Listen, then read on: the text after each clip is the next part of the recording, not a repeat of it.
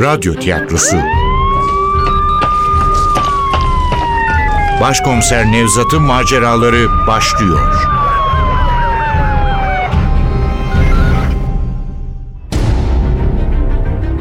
İstanbul Hatırası. Eser Ahmet Ümit. Radyoyu uyarlayan Safiye Kılıç. Seslendirenler Başkomiser Nevzat Nuri Gökaşan Leyla Barkın Nilgün Kasapbaşıoğlu Efektör Ufuk Tangel. Ses Teknisini Can Erdoğan. Yönetmen Aziz Acar. İstanbul Hatırası'nın önceki bölümünde. Mümtaz'ın akademiden arkadaşıyla keyifli başlayan sohbeti benim araya girmemle tatsızlaşmıştı. Mümtaz'ın arkadaşı Ercan Sungur, zanlı Adem Yazdan'la birlikte çalışıyordu. Daha da önemlisi Necdet Denizel'in evinde yakaladığımız iki güvenlik görevlisi de ifadelerinde kendilerini eve Ercan Sungur'un gönderdiğini söylemişti. Ben bunları anlatırken başta kahkahalar atan müdürüm Mümtaz kuşku küpüne dönmüştü. Ali ile ben arkadaşının ifadesini alırken yanımızda olmak bile istemedi. Ali ile siz alırsınız yazılı ifadeleri.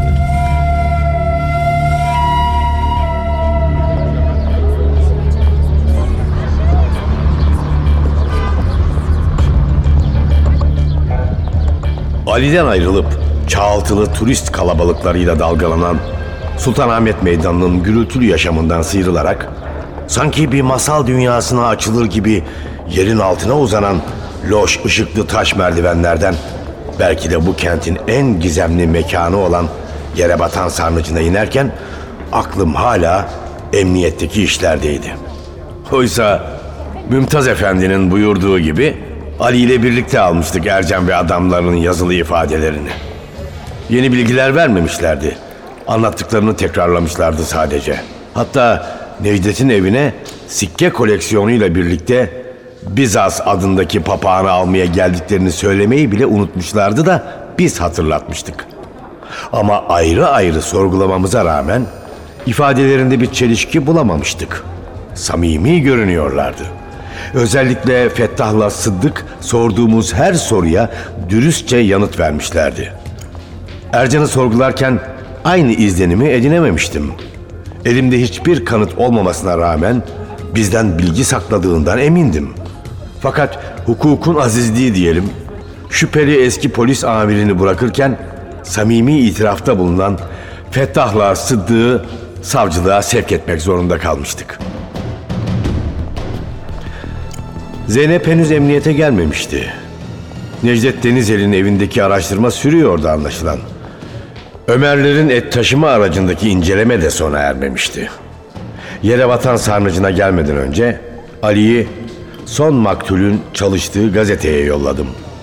Çünkü üç kez evlenip üç kez boşanan gazeteci Şadan Durucan'ın İstanbul'da yaşayan kimsesi yoktu.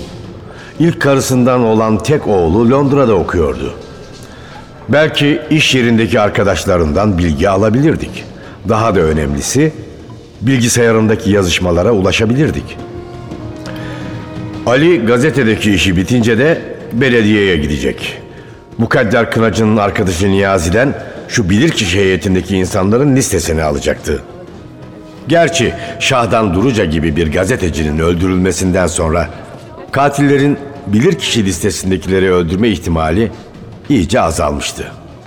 Ama belki kurbanlar hakkında ortak bir yan bulmamızı sağlar. Aklımıza hiç gelmeyen bir nokta dikkatimizi çekebilirdi. Bu nedenle Ali'yi hiçbir ayrıntıyı kaçırmaması için iyice uyarmıştım. Basamak basamak indiğim taş merdivenler dirsek verip beni sola yönlendirince karşılaştığım görüntü düşüncelerimi bıçak gibi kesip attı. Ne cinayetler ne de Leyla Barkın'ın sevgilisi. Adım atmayı bile unutarak öylece kala kaldım o büyülü manzaranın önünde. Sularında büyüyen iri gövdeli ağaçlarmış gibi yan yana ard arda sıra sıra uzanan tuhaf başlıklı yüzlerce sütundan oluşan loş ışıklı büyülü bir göl uzanıyordu ayaklarımın dibinde. Hayır yere batan sarayına ya da gerçek ismiyle Bazilika Sarnıcı'na ilk kez gelmiyordum. Ama her gelişimde aynı duyguyu yaşadığımı anımsıyorum. Bir tür zamanda yolculuk. Daha doğrusu zaman duygunuzun kaybolması. Evet burası o kadar etkileyiciydi ki sadece İstanbul'da değil, gördüğüm, gezdiğim bütün tarihi yerler içinde akıldan asla çıkmayacak olanıydı. Adeta kendiliğinden hareket eden ayaklarımın hedefi belliydi aslında. Sarnıcın az ilerideki köşesinde sütunların altına konulan Medusa başlı iki kaide. Evet bence Sarnıcın en etkileyici yerleri bu iki Medusa başıydı. Sanki bütün Sarnıç bu iki kaideye işlenmiş iki Medusa başının bir türlü çözemediğimiz büyük gizemi için yapılmıştı. Yüzlerce yıldır suskunluğunu koruyan bu iki Medusa göz bebeklerinden yoksun, ardına kadar açılmış gözlerinde belki de bu kentin bütün sırlarını taşımaktaydı. Böylesi büyük bir gizemin yanında bu sarnıç Ayasofya Kilisesi'nin su ihtiyacını karşılamak için yapılmıştır türünden bir açıklamanın ne ilginçliği olabilirdi ki?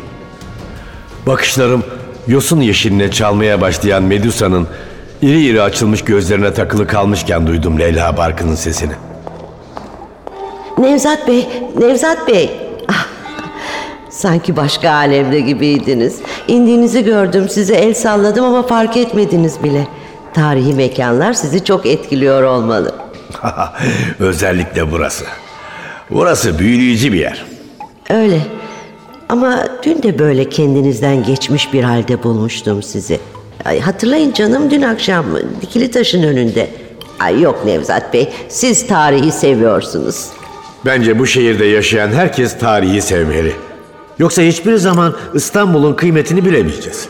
Ee, sanırım yakında sizi İSD'ye üye yapacağız. E Neden olmasın? İstanbul'un yararına olacaksa her şeyi yaparım. Her şeyi mi? Evet her şeyi. Burası eşsiz bir şehir. Ve bizlerin bu şehre layık olduğunu söylemek zor. İşte bunda haklısınız. Burasını bile çok geç keşfetmişiz.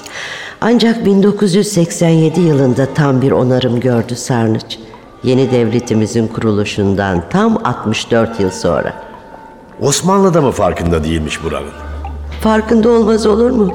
Burada biriken sularla yıllarca saray bahçesindeki gülleri sulamışlar. Osmanlılar içmek için durgun değil akan suları tercih ederlerdi. Sarnıçlar Romalıların eseridir. Osmanlı ise sarnıç yerine şehrin her yanına çeşmeler yaptırmıştır. Aslında Romalıların bu sarnıçları yaptırmasının bir nedeni de uzun süren kuşatmalarda kentin su sorunu yaşamasını önlemek içindi. Ki kentin defalarca kuşatıldığını göz önüne alırsak adamların ne kadar haklı olduklarını anlarız. Bu sarnıcı yaptıran kim? Konstantin mi? Ah, Hayır, Justinian. Bu kente Konstantin kadar emeği geçmiş başka bir imparator. Ayasofya'nın son ve en görkemli halini yaptıran da Justinian'dir. Bu sarnıcın da özellikle Ayasofya'nın su ihtiyacını karşılamak için yapıldığı söylenir. Peki şu Medusa başlarının bir anlamı var mı? Öteki kaidelerden farklılar. Keşke öyle bir anlamı olsaydı. Bu mekan daha ilgi çekici olurdu ama öyle gizemli bir anlamı yok. Muhtemelen pagan bir tapınaktan alınan kaideler bunlar. Justinian ülkede Hristiyanlığı tümüyle hakim kılmak için paganlara karşı acımasız davranıyordu. Paganların devlet hizmetinde çalışması ve okullarda eğitim görmesi yasaklanmıştı. Dönemin en önemli entelektüel merkezi olan Atina Akademisi'nin de bu nedenle kapandığı söylenir. Yani imparator paganlığa karşı bir tür savaş açmıştı. Hal böyle olunca pagan dinini simgeleyen Medusa gibi figürleri de göz önünden kaldırmak istemiş olmalılar. İşlevli olduğu için de bu yeraltı sarnıcının inşasında kullanmışlar. Ya da hala pagan inancına bağlı Romalı ustalardan biri yasaklanan dinine saygı göstermek amacıyla taşımış olabilir bu kaideleri buraya. Doğrusu ilginç bir imparatormuş Justinian. Ama şimdi altın kapıyı yaptıran Theodosius ilgilendiriyor bizi ya da ikinci Theodosius. Adamımız hangisi ise onu artık siz söyleyeceksiniz bize. Neden güldünüz? Ah, bir imparator hakkında sanki bir zanlıymış gibi konuşuyorsunuz. Ne yapalım Leyla Hanım? Konumuzda tarih dersi değil, cinayet soruşturması. Aa, alınmayın hemen canım. Aslında hoşuma gitti tavrınız. Eh, Neyse, yanınızda mı sikke? Yanımda. Burada mı bakmak istersiniz? Çünkü sikke defteri de yanımda. Necdet'in sikke defteri mi? Nereden buldunuz onu? Adem Yezda'nın avukatı verdi. Necdet hakkında açılan davaya o bakıyormuş. Anladım. Görebilir miyim? Tabii görebilirsiniz. Ee, buradan mı bakacaksınız diye sordum ya. Hani buralarda bir kafe yok mu? Daha rahat ederdik. Ee, çıkış merdivenlerinin altında bir kafe var ama karanlık. Ne sikkeyi görebilirim ne de defterdeki yazıları okuyabilirim. Ee, bakın şu lambanın altındaki bank kuytuda kalıyor. Orada oturabiliriz. Ziyaretçilerin çoğu Medusa başlarını görmek istiyor. Kimse bizi rahatsız etmez. E, ışık da yeterli gibi. Lambadan süzülen kırmızı ışık yeterliydi.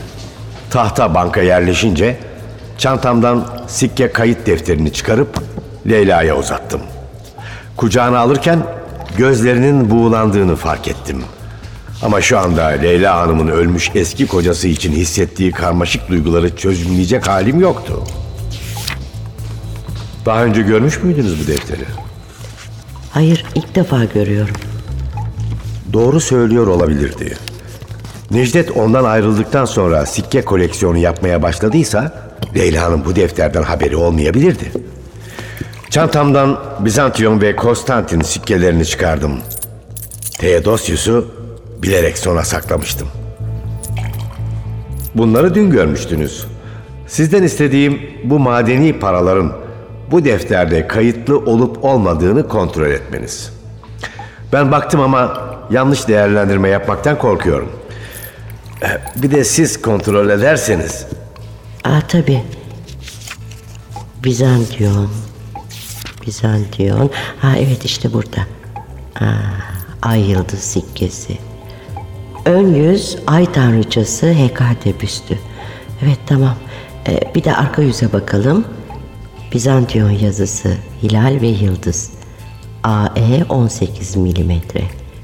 3.85 gram. Hiç kuşku yok. Bu elimizdeki sikke. Şimdi de Konstantin'e bakalım. Evet, eh, o da burada. Büyük Konstantin sikkesi. Ön yüz Konstantinius'un büstü. Evet, ön yüz aynı. Bir de arkasına bakalım. Arka yüz Victoria sağa doğru oturuyor. Dizleri üstünde tuttuğu kalkana Vot Roma rakamıyla 30 yazıyor. Kesimde darphane işareti. Haklısınız Nevzat Bey. Bu iki sikke de Necdet'in koleksiyonundaymış. işte bu da üçüncü kurbanın avucuna bırakılan sikke. Solidus. Efendim? Yani altından yapılmış Konstantin sikkesi gibi. İkinci Theodosius. Evet tahmin ettiğim gibi bu büyük Theodosius'un değil. Onun torunu ikinci Theodosius'un sikkesi. Evet evet evet işte burada. Ön yüzde ikinci Theodosius'un büstü. Evet bu sikke de Necdet'in koleksiyonundaymış. Demek ki Necdet'in ve Adem Yezda'nın sikke koleksiyonu katillerin elindeydi. Umarım katiller koleksiyondaki her sikke için birini öldürmeye kalkmazlar. Konstantin'den sonra ikinci Theodosius'u seçmeleri tuhaf. İkinci Theodosius Roma tarihinde o kadar önemli bir imparator değildir. Konstantin ile Theodosius arasında çok zaman farkı var mı? İkinci Theodosius. Dediğim gibi Theodosius ikinci Theodosius'un dedesiydi. Torununun tersine önemli bir imparatordu. Bu yüzden ona Büyük Theodosius diye hitap ederlerdi. Bölünmemiş Roma'nın son hükümdarıydı. Roma'nın doğu ve batı olarak bölünmesi onun 395 yılında ölümüyle gerçekleşmiştir. Evet, Büyük Konstantin ile 2. Theodosius'un arasında epeyce bir zaman farkı var. Konstantin 337 yılında ölmüştü. 2. Theodosius da 401'de doğdu. Ne yapıyor? Ee, 64 yıl galiba. 2. Theodosius'un nesebi de gayri sahihtir. Nasıl? Ah, affedersiniz. Yani gayrimeşru olduğu söylenir. Annesi Evdoksiya'nın hafif meşrep bir kadın olduğu, kocası Arkadius'u yakışıklı saray görevlileriyle aldattığı yaygın kanıydı. İmparator olduğunda sadece 7 yaşındaydı. 7 yaşında mı? Evet 7 yaşında. Ama 2. Theodosius gerçek anlamda hiçbir zaman tek başına iktidar olamadı. Ülkeyi yöneten imparator naibinin ölümünden sonra da ipler 2. Theodosius'un eline geçemedi. Bu kez ülkeyi ablası Pulheria yönetmeye başlamıştı. Son derece çirkin bir kadın olan Pulheria çok hırslı bir kadındı. Sonuna kadar da öyle kaldı. Zavallı küçük kardeşi 2. Theodosius av sırasında attan düşüp öldükten sonra da iktidar hırsını yitirmedi. Yani bu sikkenin sahibi kukla bir imparatordu diyorsunuz. Tam öyle denemez. İkinci Theodosius da önemli işler yapmıştı ama hep başkalarının gölgesinde yaşamıştı. Neydi o önemli işler? Mesela bu şehirdeki modern anlamda ilk üniversiteyi o kurmuştur. Evet, 425 yılında açılan bu üniversitenin 31 kürsüsü vardı. Ee, cesedi Altın Kapı'da bulduk dediniz değil mi? Evet. Yedi kule zindanlarının artık kullanılmayan kapısında. Kara surları. Tabii ya, kara surları. İkinci Theodosius'un en önemli işi kara surlarıydı. Haliç'ten Marmara'ya çift sıra halinde uzanan görkemli duvarlar. Ve o surların en görkemli geçidi Altın Kapı. Latince adıyla Porta Aurera. Yani savaştan dönen imparatorların Konstantinopolis'e girdiği yer. Sözlerimi geri alıyorum Nevzat Bey. İkinci Theodosius ne kadar önemsiz olursa olsun sadece kara surlarını yaptırmış olması bile adının yüzlerce yıl anılmasına yeter. O surlar yüzlerce yıl bu şehri korumuştur. Kurbanın altın kapıya bırakılmasının bir anlamı var mı sizce? Katiller bize ne söylemek istiyorlar? Bence daha önemlisi katillerin verdikleri mesaj bu kentle mi ilgili yoksa hükümdarlarla mı? Evet Nevzat Bey. Sanırım bu sorunun yanıtını bulursak katillerin bir sonraki kurbanlarını umarım olmaz ama yani bir sonraki kurban olursa Hiç kuşkunuz olmasın. Eğer katilleri bulamazsak yeni kurbanlar olacak. Lütfen devam edin. o zaman katillerin bir sonraki kurbanlarını bırakacakları yeri öngörebiliriz. Önemli olan cinayetlerin bu şehirle mi yoksa hükümdarlarla mı ilgili olduğuna karar vermek. Bildiğim kadarıyla Kral Bizas Romalı değildi. Yunanistan'dan gelen bir göçmendi. Haklısınız. Romalı değildi. İmparator da değildi. Bizas sadece bir kraldı. Ama ilk kurbanın avucundan onun kurduğu kentin parası çıktı. Yani Roma değil. Bizantiyon sikkesi. Ama o sikke Bizantiyon döneminde değil, Roma döneminde basılmıştı. Hatırlayın evime geldiğinizde sikkeler kitabından size de göstermiştim. Bu güvenilir bir bilgi midir? Kesinlikle. O sikke Bizantiyon Roma hakimiyetindeyken basılmıştır.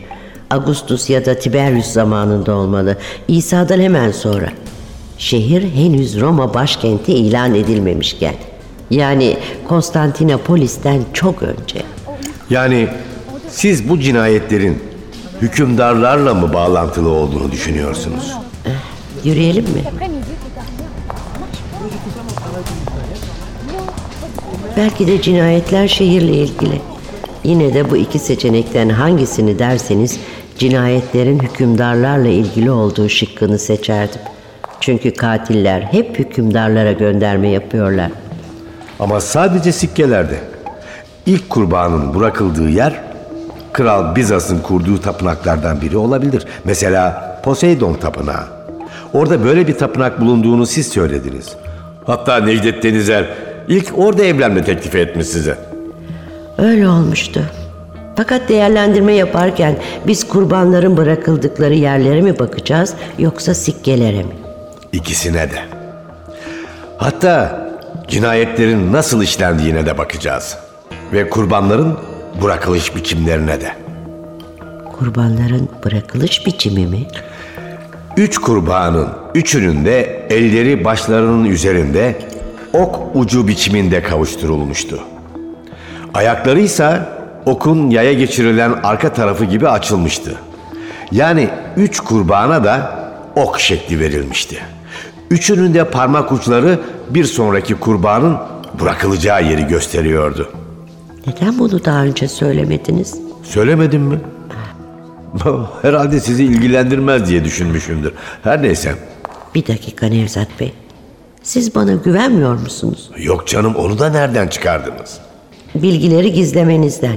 Eğer benden şüpheleniyorsanız lütfen bunu açıkça söyleyin. Gereksiz yere alınganlık gösteriyorsunuz. Size güvenmesem sizinle işbirliği yapar mıyım?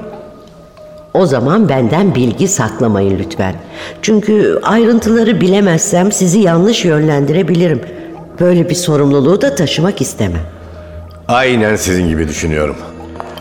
Bakın, bu ayrıntıdan bahsetmemem size güvensizlik duyduğum anlamına da gelmiyor. Kafamda o kadar çok şey var ki düşünememişim işte. Ama sizin de bize her şeyi anlatmanız gerekiyor. Öyle yapıyorum zaten. Ama Namık Bey'in Necdet Denizeli dövmeye kalkışlığından söz etmediniz. Evet bugün Adem Yazdan'ın adamlarından biriyle konuştuk. Önemli bir adam. Namık Bey'in Necdet Denizeli'nin gırtlağına sarıldığını söyledi. Etraftakiler yetişmese öldürüyormuş adamcağızı. Yalan söylüyor. Kimsenin kimseyi öldüreceği yoktu. Yani böyle bir şey olmadı mı? Oldu.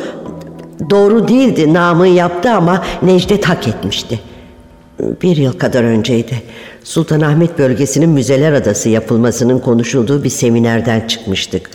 Küçük bir kokteyl vardı. Seminere katılmayan Necdet kokteyle gelmişti. İçkiliydi. Doğruca üzerimize yürüdü.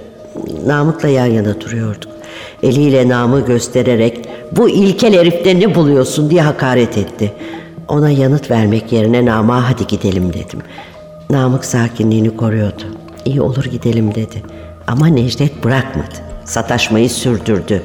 Namık da sarhoşsun kendine gel deyince Necdet çileden çıktı ona bir tokat attı. Kendini kaybeden Namık Necdet'in gırtlağına sarıldı. Zor aldılar onu elinden. İşte olay aynen böyle oldu. Namık bir yerde kendini savunmaya mecbur kalmış. kendini ve beni. Daha önce de söylediğim gibi Namık barışçı biridir. Zaten Necdet de yanlışını anladı. Ertesi gün beni aradı. Çok sarhoş olduğunu, kendisini bağışlamamı söyledi. Ben de Namık'tan özür dilemesi gerektiğini söyleyerek telefonu kapattım. Aramaz diye düşünüyordum ama Nama da telefon açmış. Hatalı olduğunu, kendisini bağışlamasını söylemiş. Necdet karşısında ezilip üzülünce Namık da affetmiş. Ardından Necdet bizi yemeğe davet etti. Aramızdaki kırgınlığı gidermek istiyordu. Biz de kabul ettik. Konuştuk, görüştük. Olay tatlıya bağlandı. Anlıyorum. Bu mesele kapandı o zaman. Biz soruşturmaya dönelim. Evet ne diyordunuz? E, siz anlatıyordunuz. Kurbanların ok ucu gibi birleştirilen ellerinin belirli yönleri gösterdiğini söylüyordunuz. Sahi nereye gösteriyordu elleri? Necdet'in elleri çemberli taşı gösteriyordu. Çemberli taşta bulduğumuz mukadder kınacınınkiler yedi kule zindanlarının yönünü. Dün gece surların hemen dışında bulduğumuz Şadan Durucam'ın elleri ise altın kapıyı. Daha doğrusu altın kapının arkasını. Messe. Konstantinopolis'in omurgasını oluşturan ana cadde. Altın kapıdan kente giren imparator bu caddeyi takip ederek sarayına ulaşırdı. Bu yolun etrafında sayısız anıt vardı. Gerçi çoğunun yerinde şimdi yerler esiyor. Var olanları dikkate almamız lazım. Bildiğiniz gibi son iki kurban geçmişten günümüze kalmış tarihi mekanlara bırakıldılar. Sadece ilk kurbanı Sarayburnu'nda tahmini bir tapınağın yerinde bulduk. Yani kendimizi sadece Mese'ye sınırlamamamız lazım. Caddenin etrafındaki anıtlar da olabilir pekala. Mantıklı. Ama o güzergahta o kadar çok kilise, saray, forum, anıt, liman, bazilika var ki kocaman bir kentten söz ediyoruz. Büyük bir imparatorluğun başkentinden. İlk aklıma gelenler Stüdyon Manastırı, Pavis Forumu, Arkadius Forumu, Tauri Forumu, Binbir Direk Sarnıcı, Hipodrom, Ayasofya, Büyük Saray, hatta bu sarnıç. Hepsi katillerin işaret ettiği yer olabilir. Haklısınız ama biz henüz kavrayamasak da katiller belirli bir mantığa göre hareket ediyorlar. Üstelik düzenli olmasa da şu ana kadar kronolojik bir sıra izlediler. Kral Bizas, Konstantin, II. Theodosius. Aralarında büyük zaman aralıkları olsa da geçmişten bugüne doğru geliyorlar. Ne demek istediğinizi anladım. Yani 2. Theodosius'tan sonra bu kentte yapılmış önemli anıt ya da binaları belirlemeliyiz. Evet, işte bunu demek istiyordum. Ve o anıt ya da yapıların hala varlığını koruyor olması gerekiyor. Katiller kurbanlarını eski bir eserin yanında sergilemeyi seçiyorlar. Bakın bu doğru. Ee, Aslına bakarsanız Necdet'in bırakıldığı yerdeki Atatürk anıtı da tarihi eser sayılabilir. O anıt Türkiye'de Atatürk için dikilen ilk heykeldir. Avusturyalı Heinrich Krippel yapmış. 1926 yılında da Sarayburnu'ndaki kaidesine yerleştirilmiş. İlginçmiş. Ama Necdet Denizeli öldürenlerin Mustafa Kemal'e değil, Kral Bizas'a dikkatimizi çekmek istediklerini artık biliyoruz. Bilmediğimiz şey katillerin dördüncü kurbanlarını nereye bırakacakları. Ve bu konuda sizden başka yardım edecek kimse yok. İkinci Theodosius'tan sonra yapılmış bir anıt, bir eser söylemeniz lazım bize. Hemen şu anda istemiyorsunuz değil mi? Şu anda istiyorum. Geçen her dakika aleyhimize çalışıyor. Ama şimdi böyle yani alelacele yanlış şeyler söyleyebilirim. Olsun siz deneyin. İkinci Theodosius'tan sonra hangi imparator vardı? Markianos, birinci Leon, ikinci Leon, e, yok yok. Markianos ikinci Theodosius'un eniştesi Markianos olabilir. Onun adına dikilen sütun hala ayakta. Tabi, tabi Markianos sütunu. Markianos sütununun bulunduğu meydana Forum Amastrianon deniliyordu. O dönem idamlıkların cezaları Markionos sütununun bulunduğu meydanda Amastrianon'da infaz edilirmiş. Sonra da cesetler meydanda bırakılarak halkın ibret alması istenirmiş. Evet Nevzat Bey, sanırım katillerin kurbanlarını bırakacakları yer Markianos sütunu. Nerede bu sütun? Fatih'te. Ah, Kız taşı canım. Yani Fatih'teki kız taşı.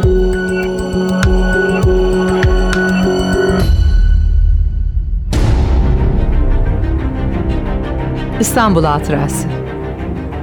Eser Ahmet Ümit. Radyoyu uyarlayan Safiye Kılıç. Seslendirenler Başkomiser Nevzat Nuri Gökaşan. Leyla Barkın Nilgün Kasapbaşıoğlu Efektör Ufuk Tangel Ses Teknisini Can Erdoğan. Yönetmen Aziz Acar.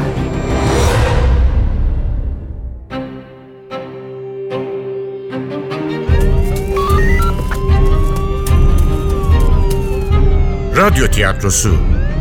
Başkomiser Nevzat'ın maceraları